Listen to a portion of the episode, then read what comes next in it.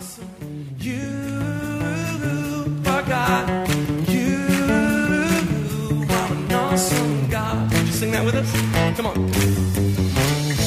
pray that as you listen to this message, you will be challenged and encouraged through God's Word. Here at Heartsease Family Life Church, it has always been our desire to see people's lives totally impacted and changed. His Word promises to accomplish that. For more information in regards to our church, you can call us at 225 274 1607 or visit us on the web at www.hflc.us. We look forward to hearing from you. Be blessed now as you listen to God's Word.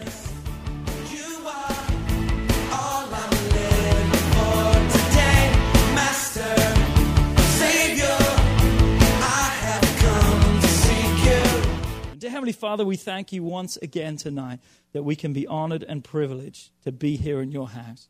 God, we pray that you would bless us as we minister from your word, because God, we believe and we know that your word is truth and that your word is life.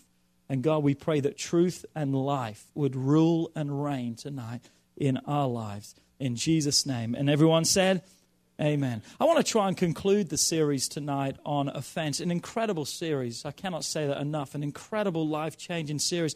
I know for my life, but so many people's lives. And I want to talk tonight about escaping the trap, how we can walk away from offense and, and not become a victim to the bait of offense and be trapped in our lives. And tonight I want to try and close out the series, but I also want to remind you again the opportunities of offense are endless. Look what it says again in Luke 17, verse 1. Jesus speaks. He says, It is impossible that no offenses should come. They're coming. They're coming. If they haven't come yet, keep living. They're coming. If you think you've been offended, just watch out. You haven't seen anything yet.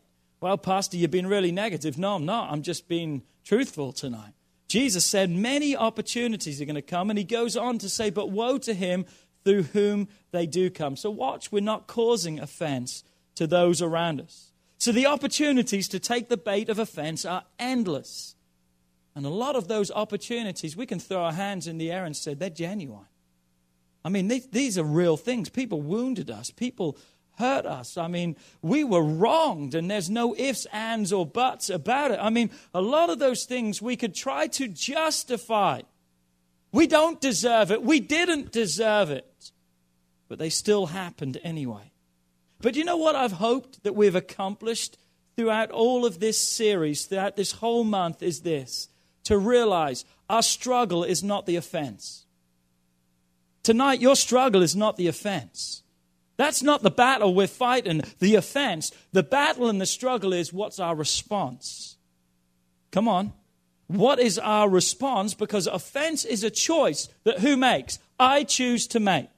I choose to become offended. People can do things to me, but it's my choice to become offended. So the struggle's not the offense. We know that's there. The struggle and what we've hoped to accomplish throughout this series is to show every one of us that our response must be right. We cannot allow it into our hearts because to allow it into our hearts, it becomes a part of us. Our response has to be right. If not, we're going to be ensnared. If not, we're going to find ourselves trapped. If not, we're going to find ourselves getting bitter. We're going to be finding ourselves seeking revenge. We're going to find ourselves trying to take things into our own hands and figure out things for ourselves. One thing that we really have learned is this if we're going to hold on to unforgiveness, we're not going to be forgiven ourselves. Because if we don't give, we're not going to get. God's word is very clear on that. So here's where we've got to get to in our lives. Are you ready? Romans chapter 12 and verse 17 says this Repay no one evil for evil. Have regard for good things in the sight of all men. In this passage, I love this passage, and I encourage you when you go home, read Romans 12, beginning in verse, I think it's verse 9 and stuff, because the title in my Bible says the behavior or how to behave like a Christian. And I think that's kind of important that we know how to behave. But notice what it says repay no one evil for evil. That's completely against our human nature. Because when we're hurt, we want to hurt back. but we want to hurt more than what we've hurt. But we've got to get to that place where our response is right. That we what? We want good for people. We want the best for even those who have hurt us and offended us and wronged us. That we don't want evil to come upon them. And in our message on Sunday, which was perhaps maybe one of the toughest, if not the toughest, out of the whole series, we were dealing with letting go, forgiving those. We were talking about how to hold on to an offense or the unforgiveness is like holding a debt against someone else. And we were reminded that the debt that God set us free from, that if we struggle to forgive someone else, we need to be reminded that we paid a price or we had a debt price that none of us could pay. But Jesus, by his shed blood, wiped it clean. And if we don't watch, therefore, when people wrong us, when they hurt us, when they offend us, we begin to believe that that debt is owed to me. How many times have we said, well, they owe me that? She owes me that. He owes me that. So, what we begin to say is, we expect a payment of some sort because of the fact that we've been wrong. And after all, that's how the court systems of this nation, this world works, isn't it? If someone wrongs you, human justice says they're going to stand trial for what they have done. And if they are found guilty of those charges, they have to repay you. They have to give back to you. And that's exactly what we read of on Sunday in Matthew chapter 18 of that servant who was us. We stood before a master who forgave us, but then we went and looked at someone who owed us and would not forgive them. And how that unforgiving servant wanted his fellow servant to pay what he owed, so he had him imprisoned and given over to be tortured till the compensation or till he was able to be compensated for that which was due him. I'm telling you right now, you're not going to find forgiveness like that. There's always going to be more expected. If, if I turn around to Dan and say, hey, if you do this, then I'm going to forgive you, you know what begins to happen? I then begin to doubt his forgiveness. I begin to look and say, well, did he really mean that? You see, when I'm trying to do it in my own strength, you, you begin to go through things. Well, the only reason they're really doing it is because they got caught. They don't really mean that. Then we begin to look and say, man, if that's the type of forgiveness that they think I deserve, come on. I mean, they're not even emotional. They haven't even shed a tear. I mean, all the hurt and all the pain that I've gone through, they doesn't even seem like they have remorse for what they've done. You see, you're never going to find satisfaction when you're trying to find a compensation on your own through holding unforgiveness and a grudge and waiting for someone else to pay you back. You, they're never going to be able to pay you back what you want. You're always going to want more. And you know why? Because that's not the way of righteousness. That's not the way God wants us to live. Listen to what else is written in Romans chapter 12, verse 19, further down in that passage of how to behave like a Christian. It says this Beloved, do not avenge yourselves, but rather give place to wrath. For it is written, Vengeance is mine, I will repay, says the Lord. That verse tells us there that true judgment is by godly wrath, not of your own doing. We must release that person. We must give that situation over to God who is more than able to handle it. You see, when I've got unforgiveness, I'm still holding that person accountable for a debt that they cannot pay me because they can never satisfy me with anything they do. But as I release that person, guess what? God takes over. God takes care of them, but listen to this. Don't worry about them. Our concern needs to be us and God. My number one concern is my relationship with God, and unforgiveness is stopping that. As a result of my unforgiveness, there is no relationship with God. So I, through forgiving that person, I'm handing them over to God. You think God's going to let people go scot free for what they do? But even if He does, don't worry about it because they may live 40 years on this earth and never suffer. But there's no greater suffering than standing before God and saying, Depart from me. Come on, there's no greater suffering than eternal damnation. Now we know that God doesn't will that any should perish, that all should have everlasting life. But let God handle the problem. Don't hold unforgiveness because then what you're doing is you're saying, God, I don't need your help and I'm not allowing you into my circumstance and situation. And as a result, you'll find yourself damned by your own choosing and your own making.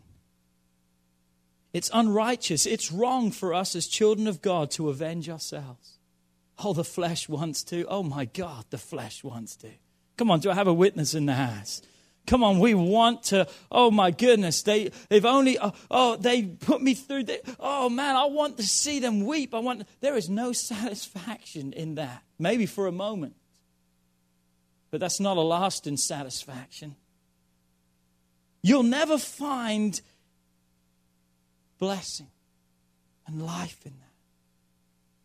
It's unrighteous for us as children of God to avenge ourselves. We will never find forgiveness. Or better said, we will never find a new day. What do I mean by that? We'll never go beyond it. There'll never be new days. There'll never be new blessings. There'll never be new hope. Why? Because we'll be locked right at that place.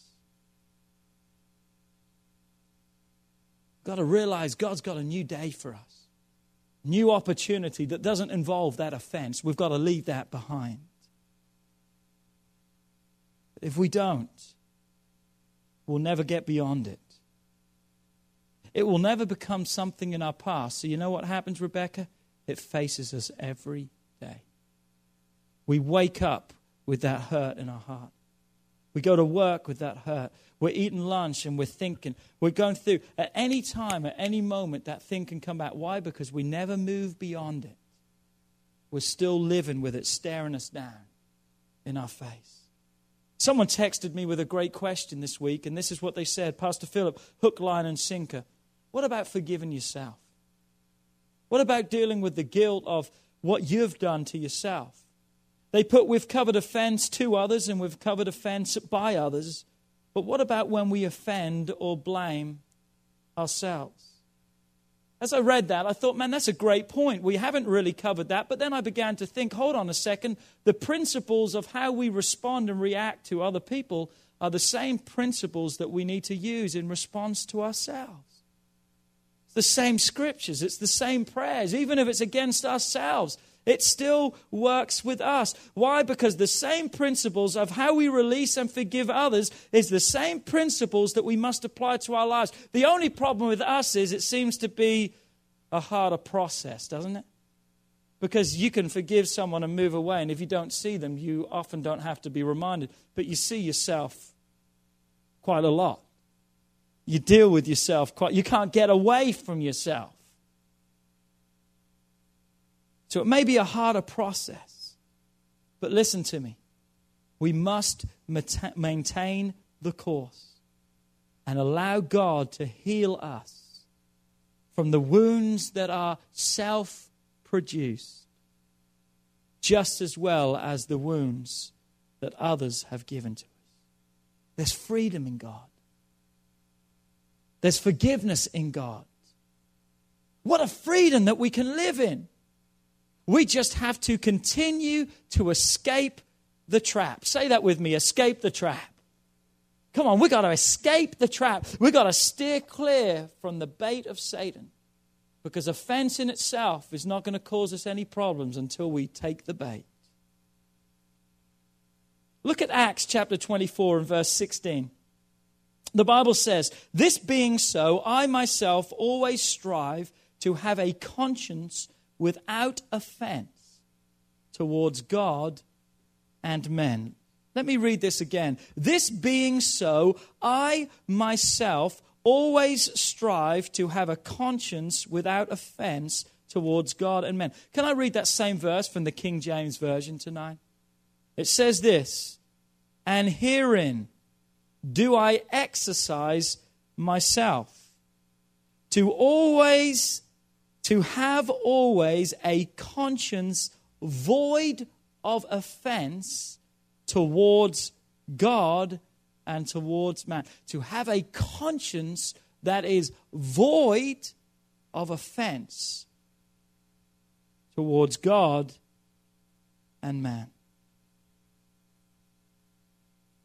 I hate to tell you this, but it takes effort at times to stay away from offense.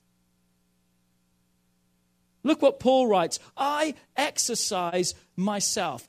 King New King James says, I always strive to. I exercise myself. It's a constant workout sometimes that I must go through. How many of you have ever gone to the gym?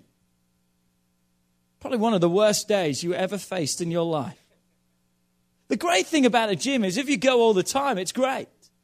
But if you do not go all the time, I was just in England a few weeks ago, a couple of months ago, and we had the old boys versus the young boys of soccer. So I haven't played soccer for a long time, so I go out there and I'm hanging, I'm on the old boys team, just to let you know. I just had to help them out a little bit. I know you were thinking I should have been on the young boys, but I was on the old boys team.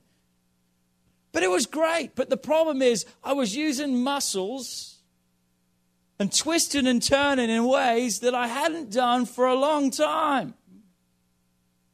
Now, if I thought I was sore after the game, can I tell you the next day?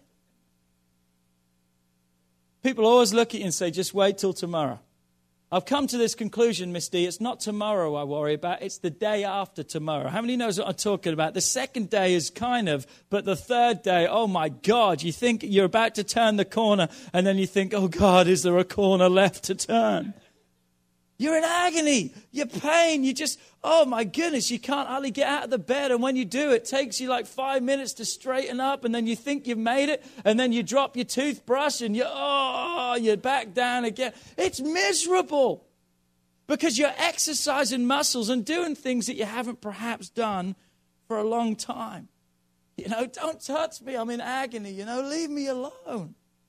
But it's amazing as we continue to work out and continue to do things, you know what happens? We don't suffer the same pain anymore.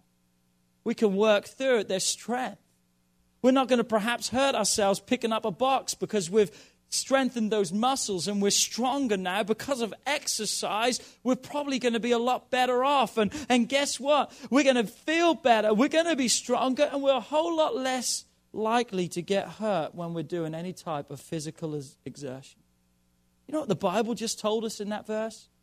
That we need to exercise our hearts. Why? Because we've got to keep our hearts void.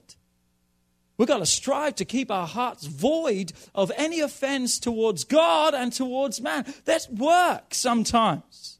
Come on, I'd love to tell you right now that I can just say to people, I forgive you and move on, and it never bothers me.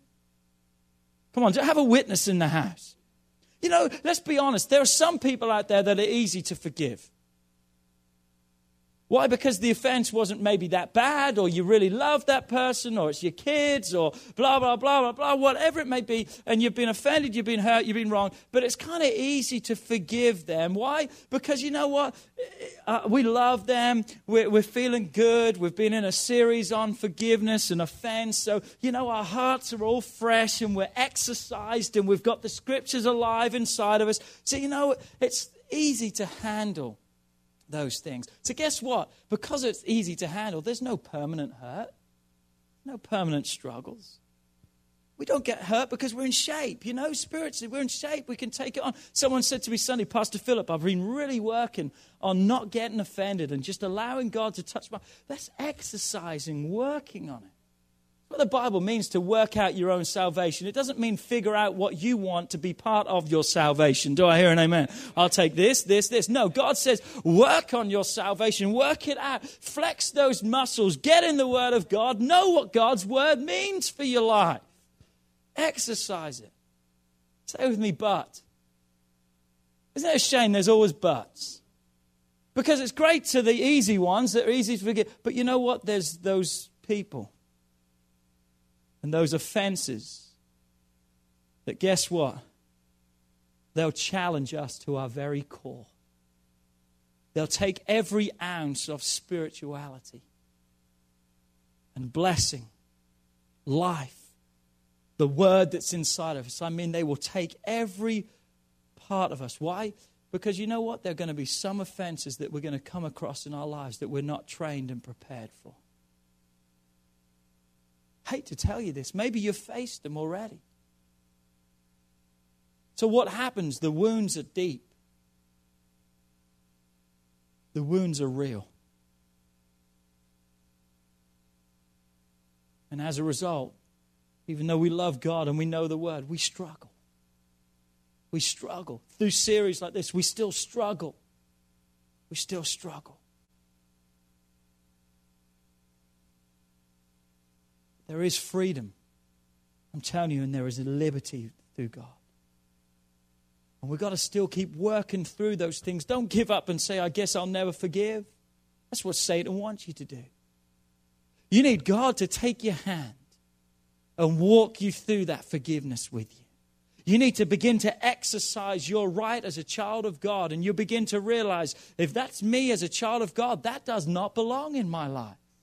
And as you begin to walk with God and God begins to reveal things to you, you're going to begin to realize it's worth every effort. Why? Because eternity is a long time. You know, there's a saying out there that the same way that you eat an elephant is the same way you eat a pizza. You just take it one bite at a time. But you see, when we look at the elephant, we just think to ourselves, there's no way. But well, you know what we've got to do with God? We've got to keep biting and keep biting, keep believing, keep trusting, keep standing upon God. At first, it may seem overwhelming to you. But as you keep working through it, releasing it to God, like saying to God, I can't do it. Remember, the disciples cried out to God when He said, offense is going to come. And they said, How many times are I going to forgive? And God said, You just got to forgive them as many times. And they cried out, Help us, God, increase our faith. What were they saying? God, this is too overwhelming for me. I can't do that.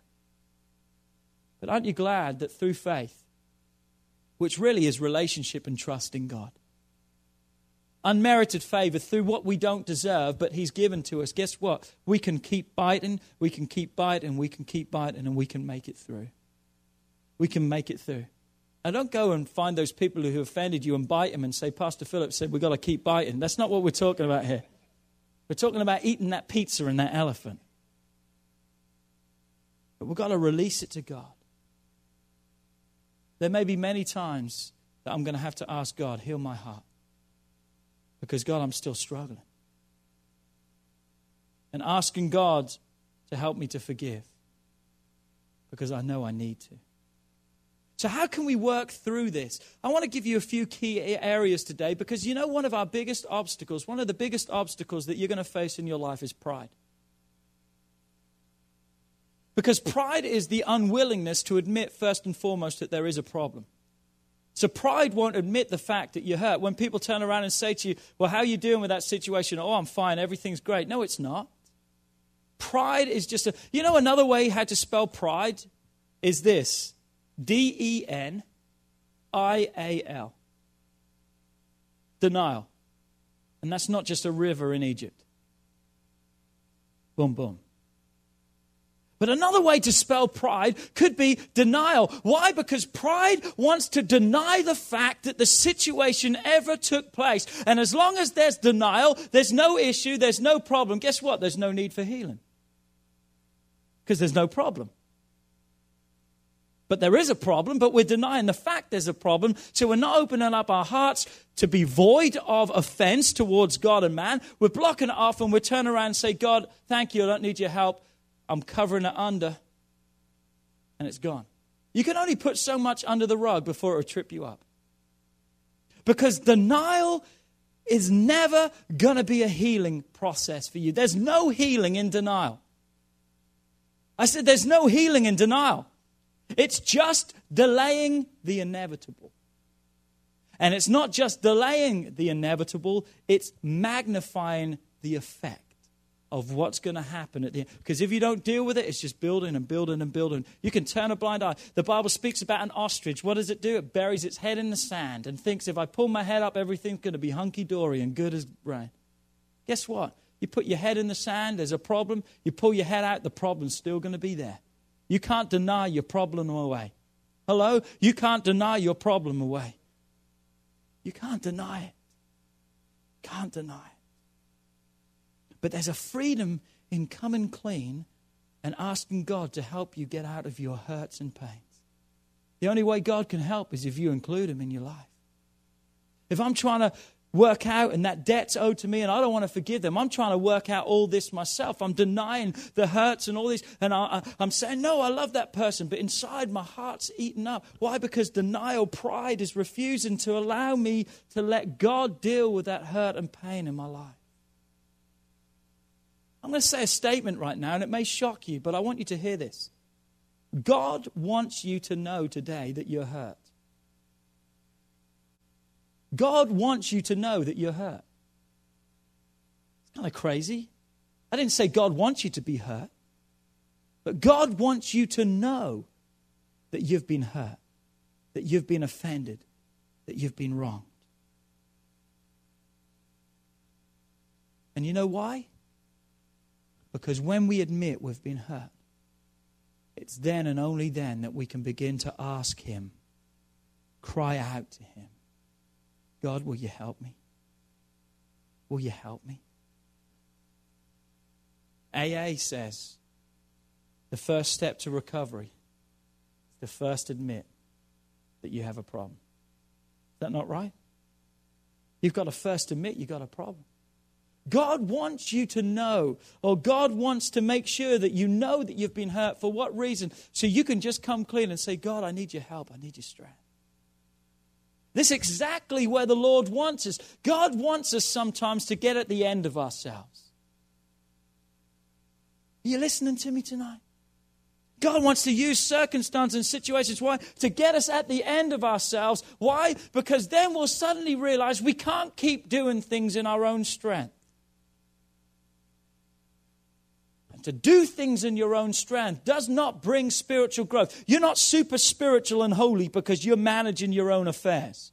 In fact, what you're doing is you're putting God in an idle position and He's sitting there with His arms crossed, just waiting for you to let Him in. You think you're super spiritual and doing everything right? No, you're not growing spiritually, but instead you are just becoming more susceptible to failing and to falling.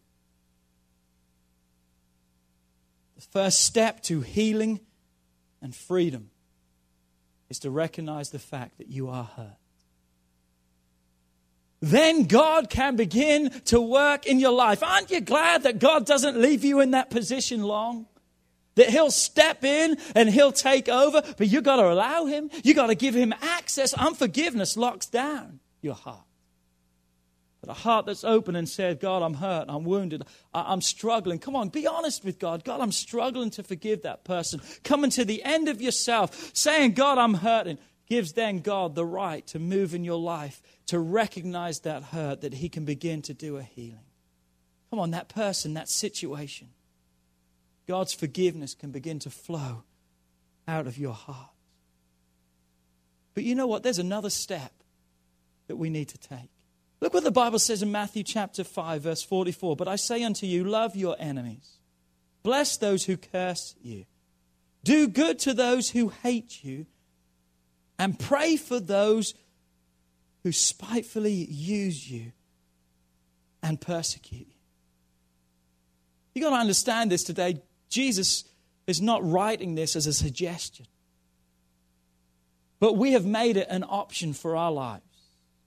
There's going to be times of relapse. Anyone knows of relapse that we've given that person over to God and then we see them and all of a sudden those thoughts and those feelings start to come back in our life. Can I tell you right now, it's not because you haven't forgiven that person. It's just because the fact of this, that Satan knows that's a deep wound. And if he keeps prying and if he keeps prodding, he can begin to open up that thing again. He begins to bombard you with those things. But you know how you counteract those things? The Bible says is in 2 Corinthians 10 verse 5, We've got to cast down all those arguments. When Satan comes in and begins to fill our minds with all these things, we've got to bring everything that exalts itself against the knowledge of God, against what we know of God, God's knowledge, God's life for our lives. We've got to bring every thought Come on, every relapse, every hurt, the memories, we've got to bring everything into captivity to what? To the obedience of Christ. Can I say it this way? We've got to take it back to the cross. That's where our freedom is at the cross. There's no other place. So when these things come in, and they do, it doesn't mean we haven't forgiven them. It just means that Satan's trying to put that burden upon us again. You know what we need to do? To, yes, take it back to the cross, that place of our forgiveness and grace. But here's what else we need to do we need to begin to pray for that person or those people who have hurt us. Perhaps the hardest prayer that you will ever pray. And I want to tell you right now, you've got to start praying a prayer, not the one that you want to pray. Come on, you know what I'm talking about tonight. God, I pray that you would smite them down. God, I pray that their barns would be empty, that boils like Job would break out all over their body, and they wouldn't even find a piece of clay to scrape their skin, that they would be miserable, that they would be oppressed, that everything they touches would turn into dust. And God, come on, let's be honest right now. That's the kind of prayer that many of us want to pray.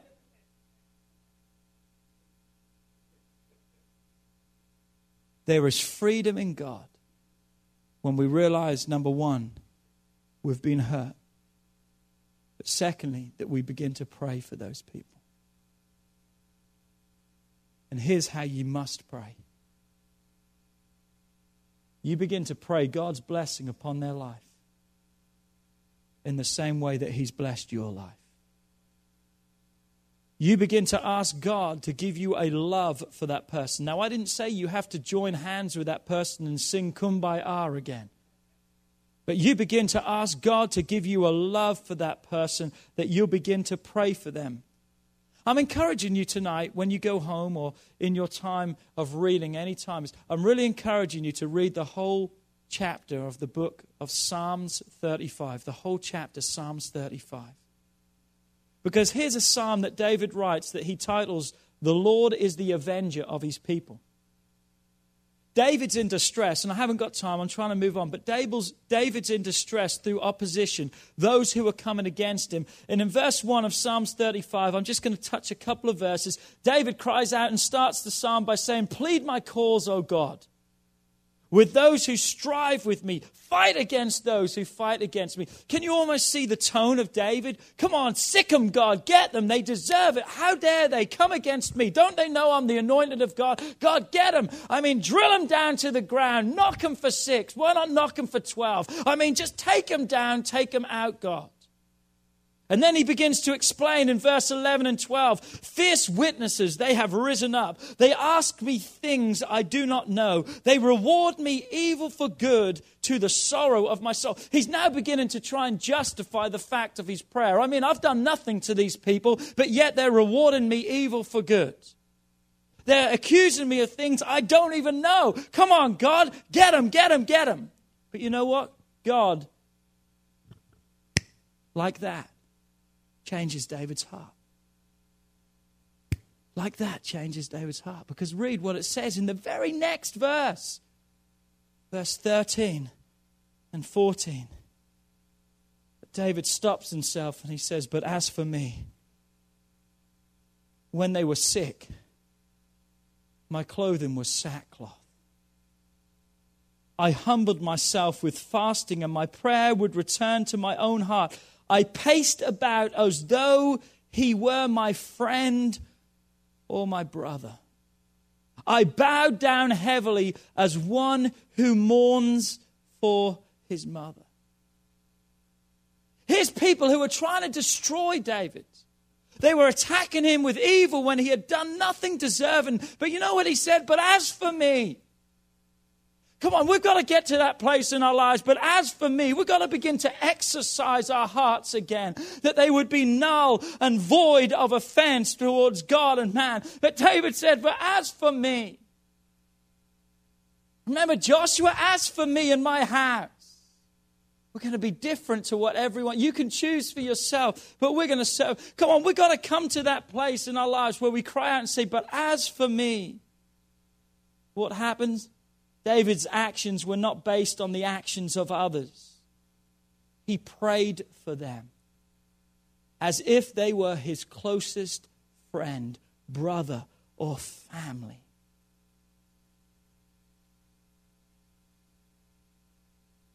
I believe in praying for those who have offended you.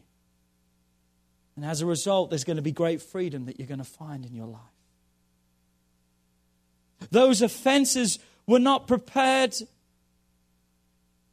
or those, those offenses were not prepared. We're not, we, we can't overcome them in our own strength, no matter how much we exercise our hearts. But as we begin to pray for them, a healing comes. I begin to close tonight. There's another step that we may have to take, and that's the healing step of confrontation. It's not an easy step in any shape or form. Perhaps in some cases it's needed. That we need to go to that person who has wronged us and ask them to forgive us. Hold on a second, Pastor Philip. I mean, they've wronged me and I have to ask them to forgive us. Yeah, let me give you a help here. When you go to someone, you don't stand before that, some, that person and go to them and say, You did this, you did this, and you did this. You don't bring up everything that they did, all the hurts and the wounds. But what you do is you go to them and say, I ask you for forgiveness, for my response and the action that I took. Because I had a bad attitude and I responded wrong. You may have been deeply wounded and hurt. But I'm telling you, don't bring up all that pain again. You're there for a healing. And you're there for a releasing. Oh, but God, I want them to know. God says, I'll avenge. Come on, vengeance is mine, says God. I'll, I'll take care of it. I'll handle it.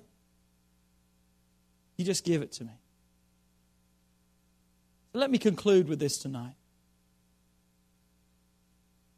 You'll realize this that the greatest growth in your life is perhaps through the toughest times. It's not through the easy times. Hard places will always be a part of your journey with the Lord. We cannot escape them, but we must face them. For they are part of the process of becoming perfect. That's what God uses to refine us. Remember that about the heat of circumstances, trials, and offense, that God uses those things in order to purify us, to make us as refined gold. But in choosing to run, you're going to seriously hinder and affect your growth. But as you begin to overcome the different obstacles, you will find yourself becoming stronger and stronger. And you will find yourself having a greater compassion to other people. You know who has the greatest compassion for people? Is the people who have been hurt perhaps the hardest.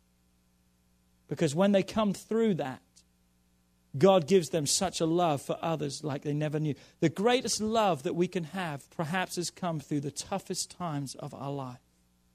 Because what happens is you'll not only be stronger and have a greater compassion, but you're going to fall in love with God in a way that you've never fell in love with God. I want to challenge you today. If that's not happening in your life, if you're not getting stronger, if compassion's not rising, and your relationship with God is not growing stronger and stronger, it's because you have held on to offense and unforgiveness. And therefore, you will never recover from the offense. Recovery, just like offense, is your choice. I want to choose to be well. I want to be choose to be healthy. Yes, some offenses in our lives will just go away like water off a duck's back. But some are not. Some you're going to have to work through with the help of God. Some of them you're going to have to constantly remind yourself. But you know what? Begin to pray. Pray for that person. Pray for the blessing of God upon their life. And the Bible says, pray for those who despitefully use you. You know why the Bible tells us to pray for them? Pray for the blessing of God on their life for this reason. Pray that God will bless them so much that they'll leave you alone. Pray that God will bless them so much that they won't even remember who you are or where you are. Pray that they'll start treating you right because God has treated them right. Pray the blessing of God, not the blessing of God the blessing of God. But through the process, you're going to grow and mature. Maturity doesn't come easy. It comes at a price. And you know what that price is? To keep going. To keep going. To keep your heart free. To keep your heart clear. Satan's a liar and he's going to say you didn't forgive them. You did forgive them, but he knows that wound is deep and he knows that he can come back and just dig around a little bit and begin to open up that wound. But I'm telling you right now, keep going. Keep going. As it said in Acts 24, verse 16 again, and herein do I exercise myself to always have a conscious void of offense before God and man. He never promised life would be easy. But God promised us this that my grace is sufficient.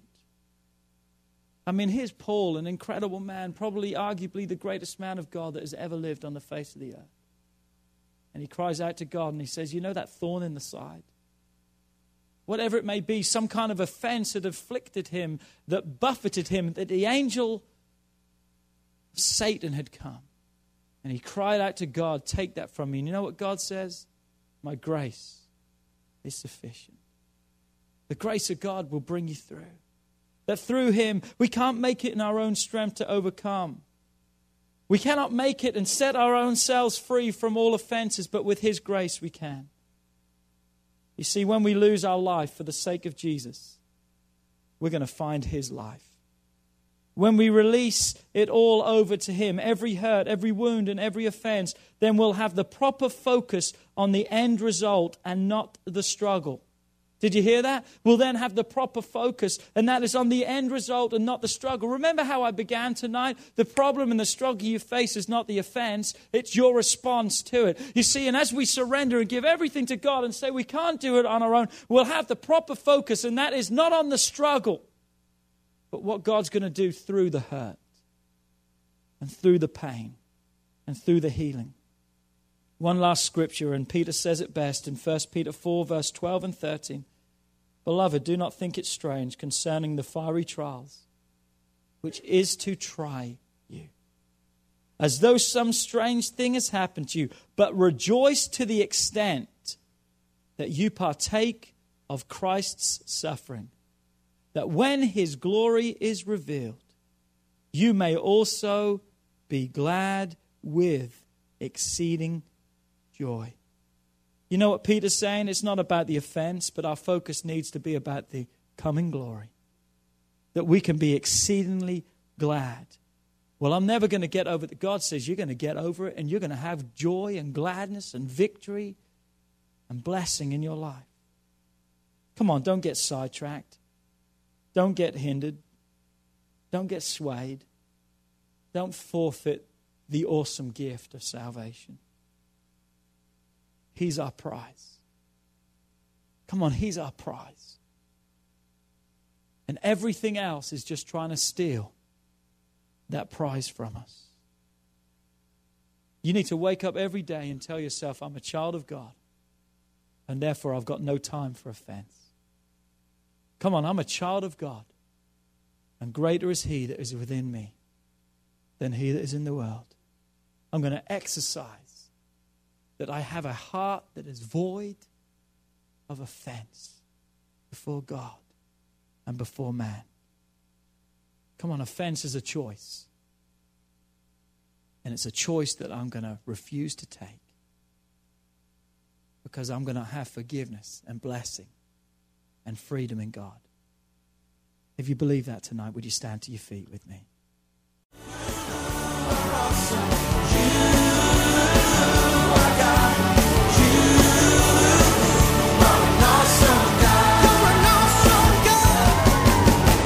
We would like to thank you for listening to this message today. We pray that your life has been challenged by what you've heard, but we also know it will be changed as you put God's Word into effect. At Heartsease Family Life Church, our doors are always open to help. If you need any more information or just a friend to listen, we are here. Call us at 225 274 1607 or email us at pastorp at hflc.us. Remember, put God first in your life and everything you do will prosper. We look forward to seeing you soon. God bless. Master, want